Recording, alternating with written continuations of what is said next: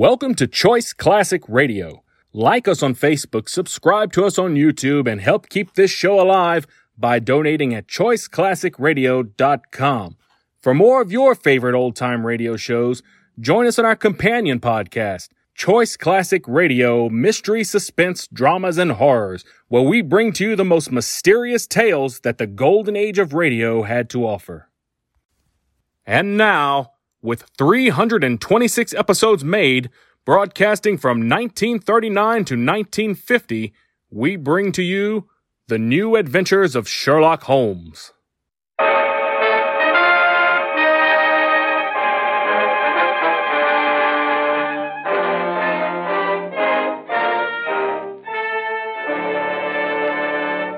Kreml Hair Tonic and Kreml Shampoo present the new adventures of Sherlock Holmes, starring Nigel Bruce as Dr. Watson and Tom Conway as Sherlock Holmes.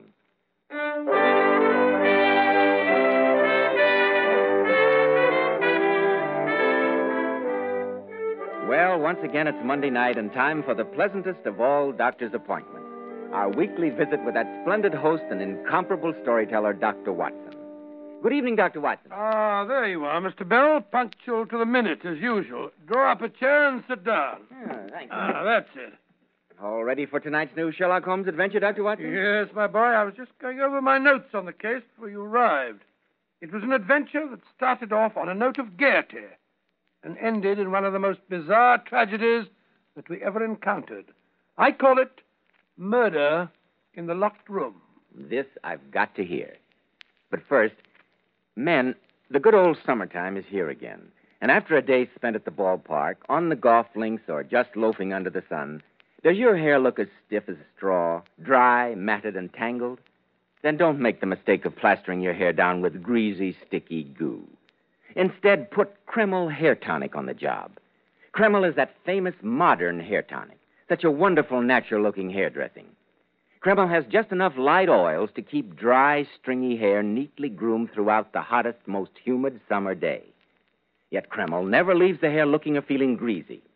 It never leaves any unpleasant odor.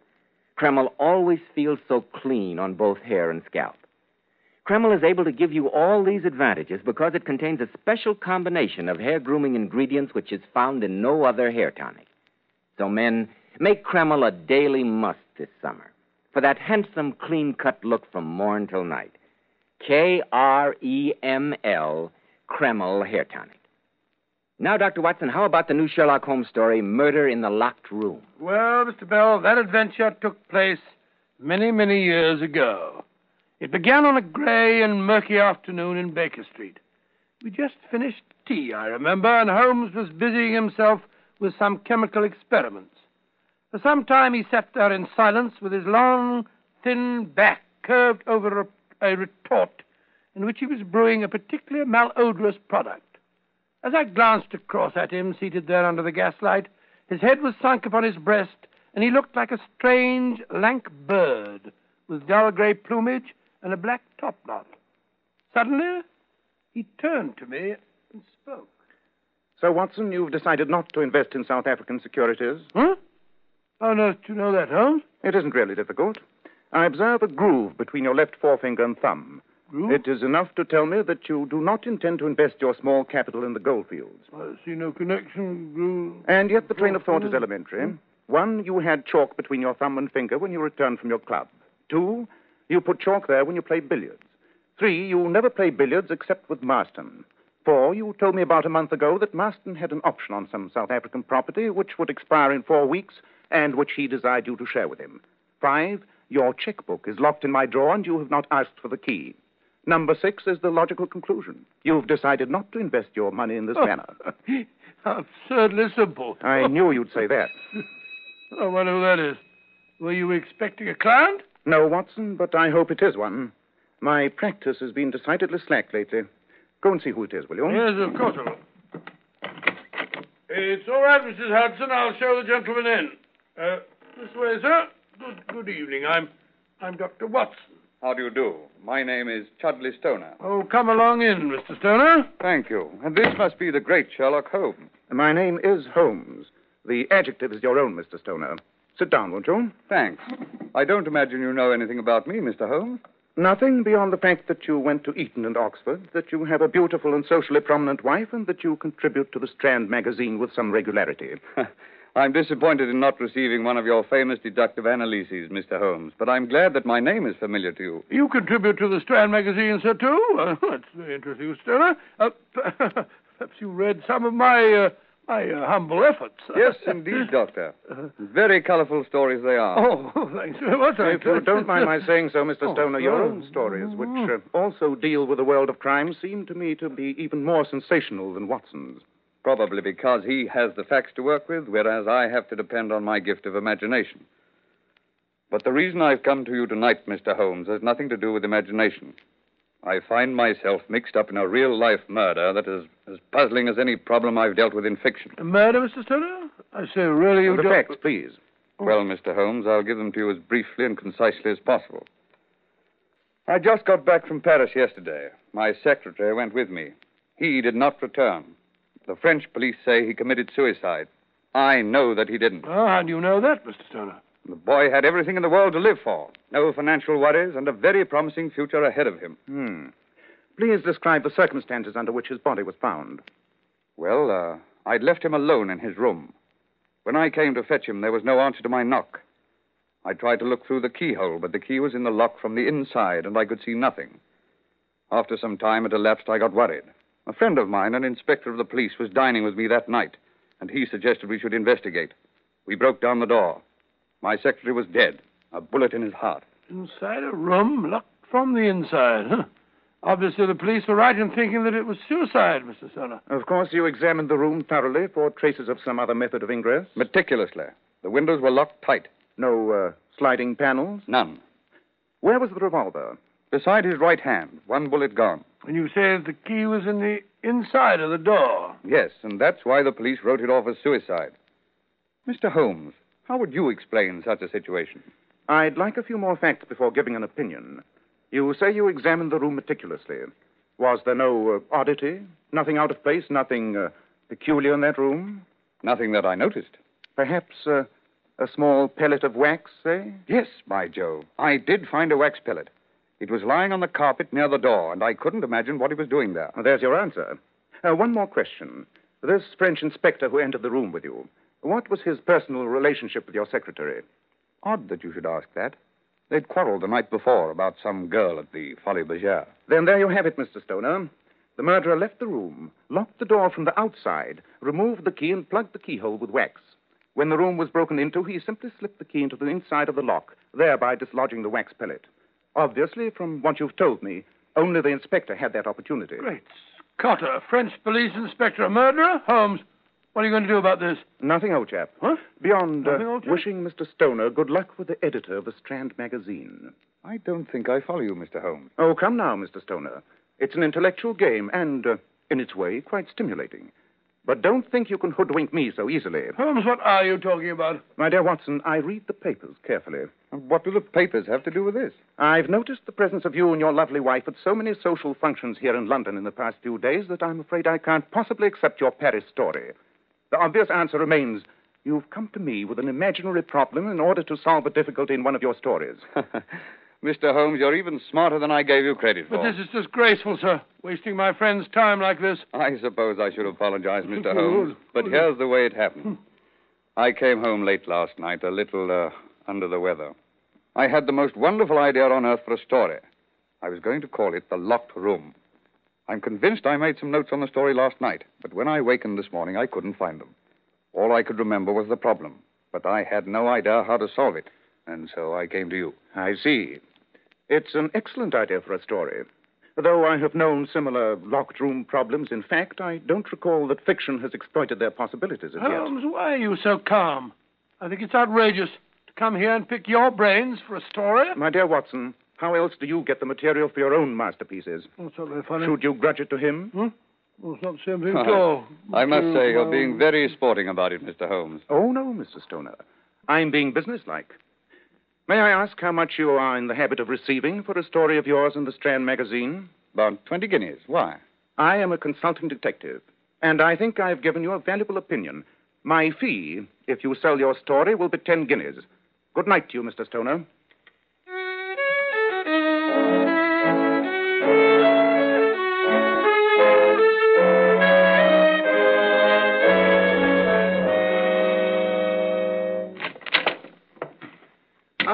There you are, Monsieur Stoner. A remarkable deduction, Andre.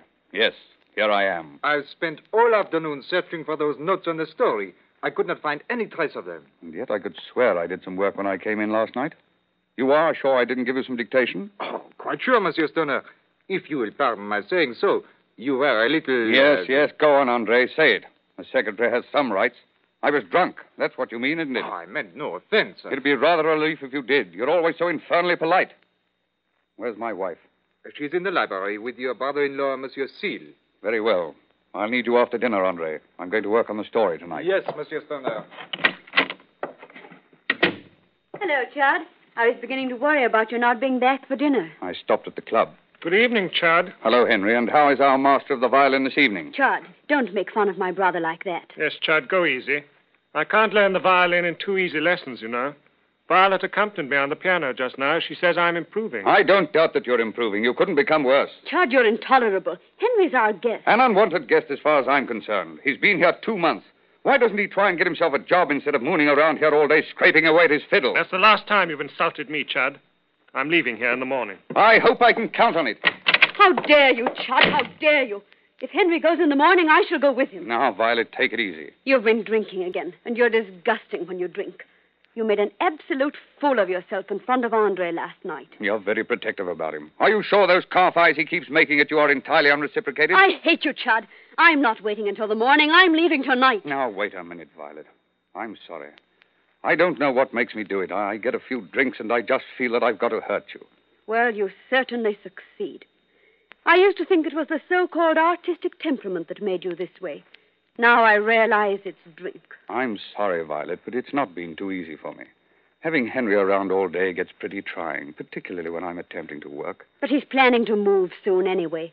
Surely you can tolerate it a little longer. For our sake, Chad. Can't you? Of course I can, Violet. I'm sorry, dear. I'll try and be a little less boorish, and uh, I'll watch the drinking. That sounds more like the man I married. And I'll help, too. I'll try and keep Henry out of your way as much as possible, dear. We can make a go of it, Violet. I know we can. Well, I'm going into the study. I want to jot down some notes on the new story while they're still fresh in my mind. All right, dear. Dinner will be in about half an hour. I'll call you. Fine.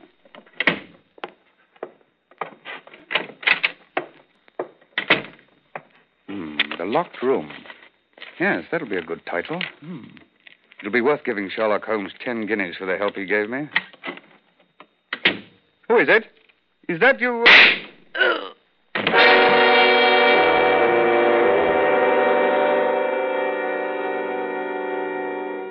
I'm flattered that you dropped by to see me, Inspector Lestrade. Not a business visit, I gather. Bless you now, Mr. Adams. You'll have a whiskey and soda, won't you, Lestrade? Thank you kindly, Dr. Watson.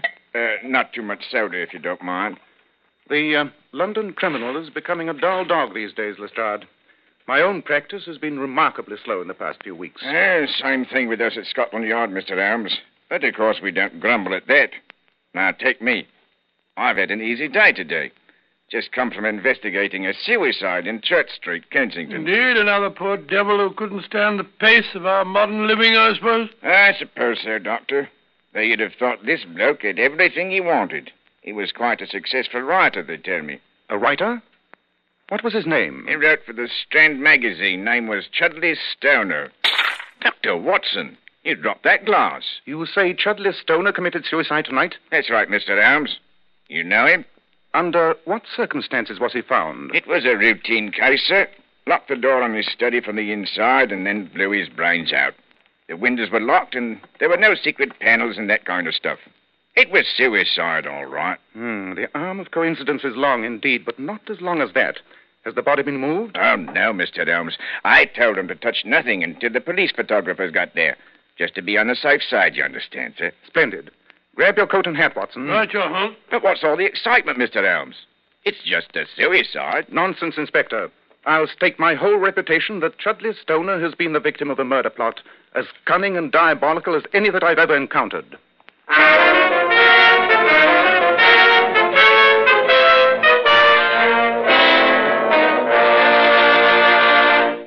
In just a moment, we'll find out if Sherlock Holmes is correct in deducing that this is murder. Are you one of the many men who find it difficult to keep your hair neatly groomed in summer? Does the burning sun bake and scorch your hair, making it look messy and not the least attractive?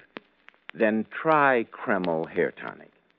Just notice the amazing change in the appearance of your hair. You see, Kreml does lots more than just keep your hair looking handsome. This highly specialized hair tonic gives you your money's worth. It contains a unique combination of hair grooming ingredients which is found in no other hair tonic. Kreml is simply great to lubricate a dry scalp. And if the sun dries your hair so that it breaks off and falls, Kreml helps condition the hair in that it leaves it feeling so much softer, more pliable when you comb it. At the same time, Kreml removes itchy, loose dandruff and leaves the scalp feeling so cool, refreshed, and alive. Be smart, men. Buy a bottle of Kreml at any drug counter. Ask for an application at your barber shop. Use Kreml daily for better groomed hair, a more hygienic scalp. K R E M L, Kreml Hair Tonic. Well, Dr. Watson, this is really one for the book. A mystery writer comes to Sherlock Holmes with a fictitious murder plot. Holmes solves it for him, then the man goes away and gets murdered in exactly the way he described. Precisely, Mr. Bell. As provocative a problem as ever we encountered. I bet you hurried off to the dead man's house at once, didn't you? As fast as a hansom cab could take us there. As soon as we arrived, we cross examined the three members of the household the dead man's wife, Violet, her brother, Henry Seal, and Andre LaRue, the secretary. All of them told the same story. They, that they'd heard the shot and hastened to the room from different parts of the house. They said that they looked through the keyhole, found it was blocked, and then the two men broke down the door. Just the same story as in the dead man's fictional problem, wasn't it? What happened next, Dr. Watson? Well, before we talked to the three suspects any further, Holmes, Inspector Lestrade, and I walked into the dead man's study to examine the body. I can almost hear Holmes now. As he said, Hmm. It's not hard to find a motive.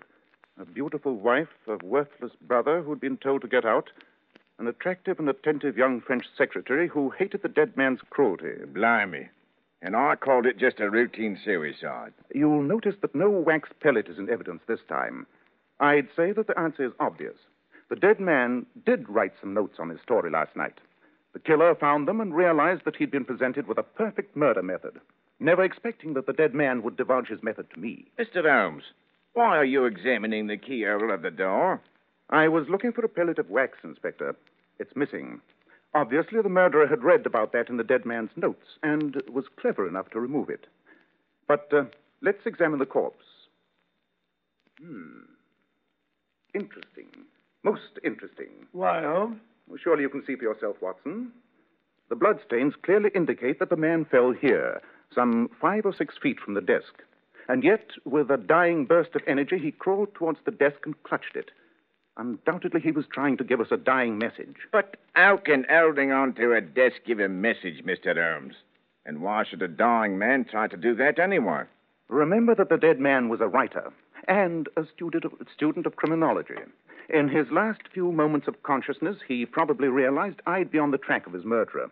He gave us more than one clue, Holmes. Look at his body. As he fell for the last time, he upset that bowl of violets. And his wife's name is Violet. Coincidence, I think, Watson. The flowers were knocked over inadvertently as he fell. But the move to the desk was a deliberate and desperate effort. Well, uh, if you talk about that, look here, gentlemen. Lying by his right arm. Look, that was knocked off the desk, too. It's a seal with a monogram on it. Right, Doctor. And Seal is the name of the dead man's brother in law. Henry Seal.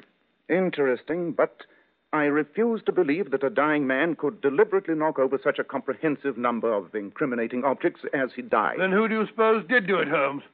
At this stage of the case, I shall suppose nothing, Watson. We have uh, three obvious suspects waiting for us. Let's question them.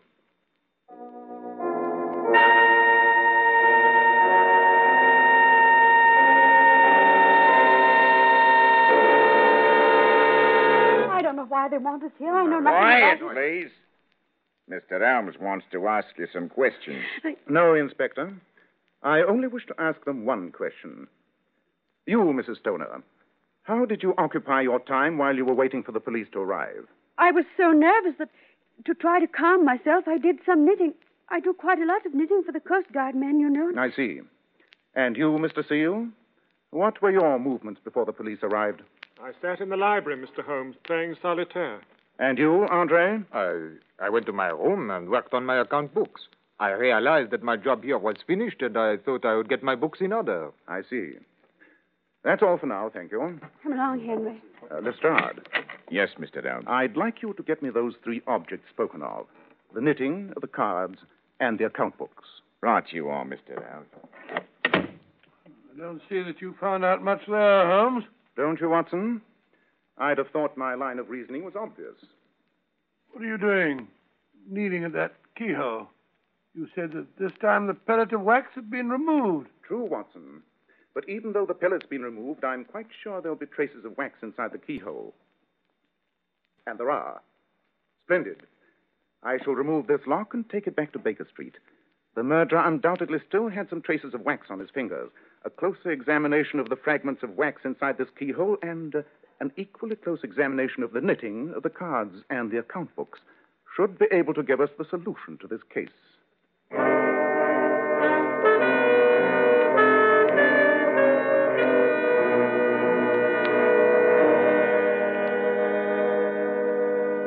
Well, Holmes, you've been poring over the microscope for nearly an hour. Have you got the answer? Nearly, but not quite. But you've examined all three of the objects. Surely it's just a question of finding which one of them shows traces of wax. Oh, no, old chap. Huh? It's not as easy as that. Oddly enough, the knitting, the pack of cards, and the account books all show traces of wax. Great Scott. But that means that all those people were involved in the murder. It was a concerted plan between the three of them. I think not, Watson. What? And in five more minutes, I'm sure I can prove to you who the murderer is.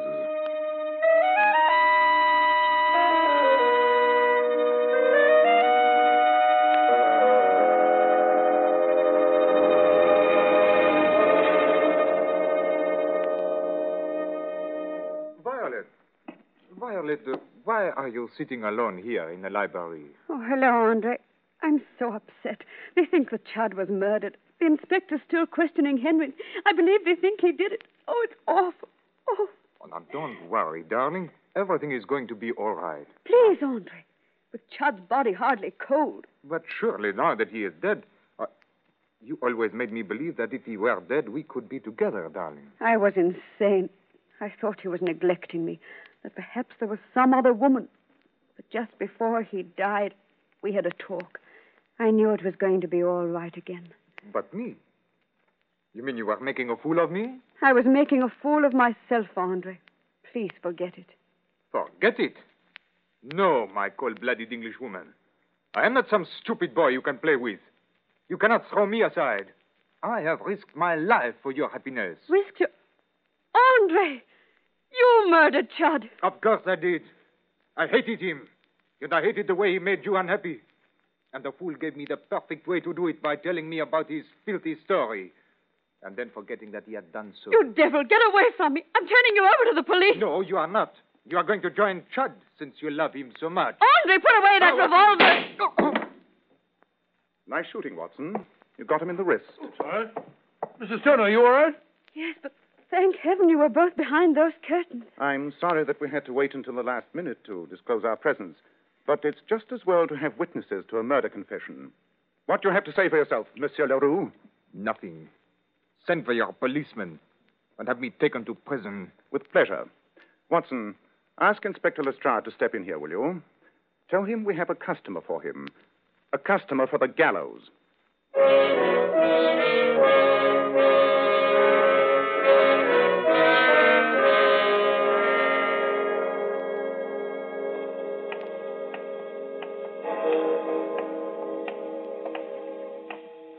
Midnight.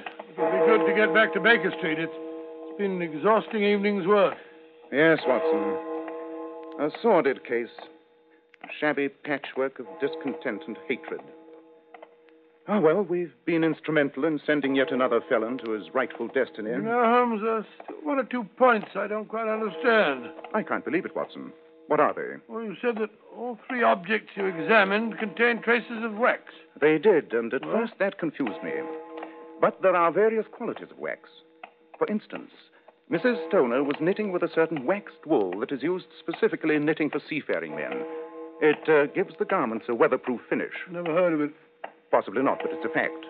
And, uh, as you know, I specialize in such odd pieces of information. Uh, what about the traces of wax on the cards that Henry Seal used when he was playing solitaire? Again, I was misled. Until I remembered that Mrs. Stoner told us that her brother had been playing the violin a short while before her husband's death. Oh, he'd been using rosin. Precisely. Oh, yes. Logically, it uh, had to be the secretary. But the proof came when I made the final analysis of the three specimens of wax. Uh, that, uh, on the account books, was the only one that exactly matched the traces of wax I found in the keyhole. Oh, suppose I'm very stupid, Holmes. Hmm. Uh, anything else bothering you? Yeah, just one point. You said that the dying man tried to indicate his murderer by clasping the desk as he died. Yes, I'm sure he was trying to give us a dying message. Well, I was fooled by the violets and the seal. Oh, that was a freakish coincidence. But the effort in crawling to the desk was not. That was the true message. I still don't see it. Oh, come now, Watson. The secretary was a Frenchman. The French word for desk and for sec- secretary is the same secretaire. Ah, I see it now. Oh, really, Watson? You know, Holmes, you'll never get your fee for this case. Indeed. And why? Stone is dead. You'll never sell that story to the Strand magazine now. True, Watson. But uh, I've no doubt that you will. Though perhaps it'll be a slightly different version of it. And you'll probably call it something very melodramatic.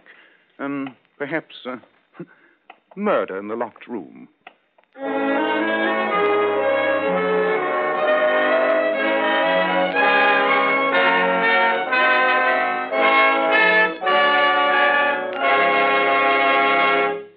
Ladies, when you want to look your radiant best, you naturally want your hair to appear just as beautiful and lustrous as it can be. So here's a tip from some of the world's most divinely beautiful girls, Powers models. Girls who are famous for their enchantingly lovely silken sheen hair. We glamour bathe our hair with Kreml shampoo. And I want to state right here and now that no other shampoo leaves the hair more sparkling clean. Really, girls, you'll be amazed how Kreml shampoo reveals all your hair's natural gleaming luster.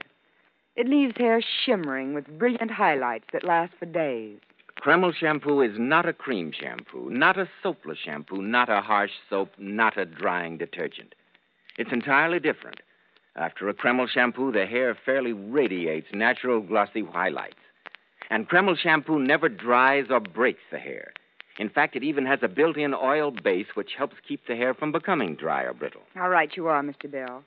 Kreml shampoo leaves the hair so much softer, silkier, with a lovely satin smoothness. The hair holds a wave better, too. So, ladies, buy a bottle of Kreml shampoo at any drug counter. See how easy it is to have naturally lustrous hair, a vision of shining beauty. K R E M L, Kreml shampoo. Now, Dr. Watson, what about next week? Well, I never think next week. Next week, I, I think I shall tell you how Holmes and I returned to Baker Street one afternoon to find our rooms occupied by a beautiful young woman on the verge of hysteria. Well, that sounds promising. And who was the beautiful young woman? No, no, no, no, Mr. Bell, Mr. Bell, I've told you before about this. You'll have to wait till next week to find that out. I will say, however, that her story was horrifying enough to make our hair stand on end. I call this adventure Death in the North Sea.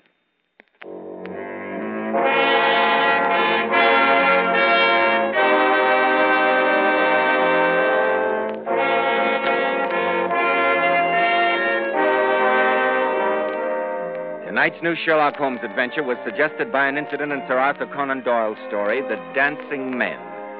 Nigel Bruce appeared by permission of Universal Pictures. Tom Conway through the courtesy of Eagle Lion Pictures. The Sherlock Holmes series is produced by Tom McKnight with original music composed and conducted by Alex Steinert.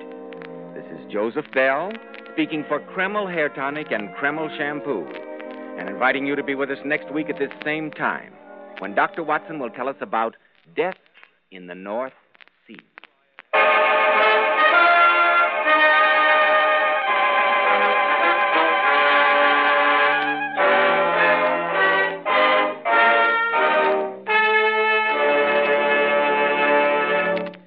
Save for the future the easy, automatic way. Buy U.S. saving bonds through your payroll savings plan or at your bank. This is ABC, the American Broadcasting Company. That concludes today's episode. We'd like to thank you and remind you to donate at choiceclassicradio.com. Remember, your donations make episodes like this possible.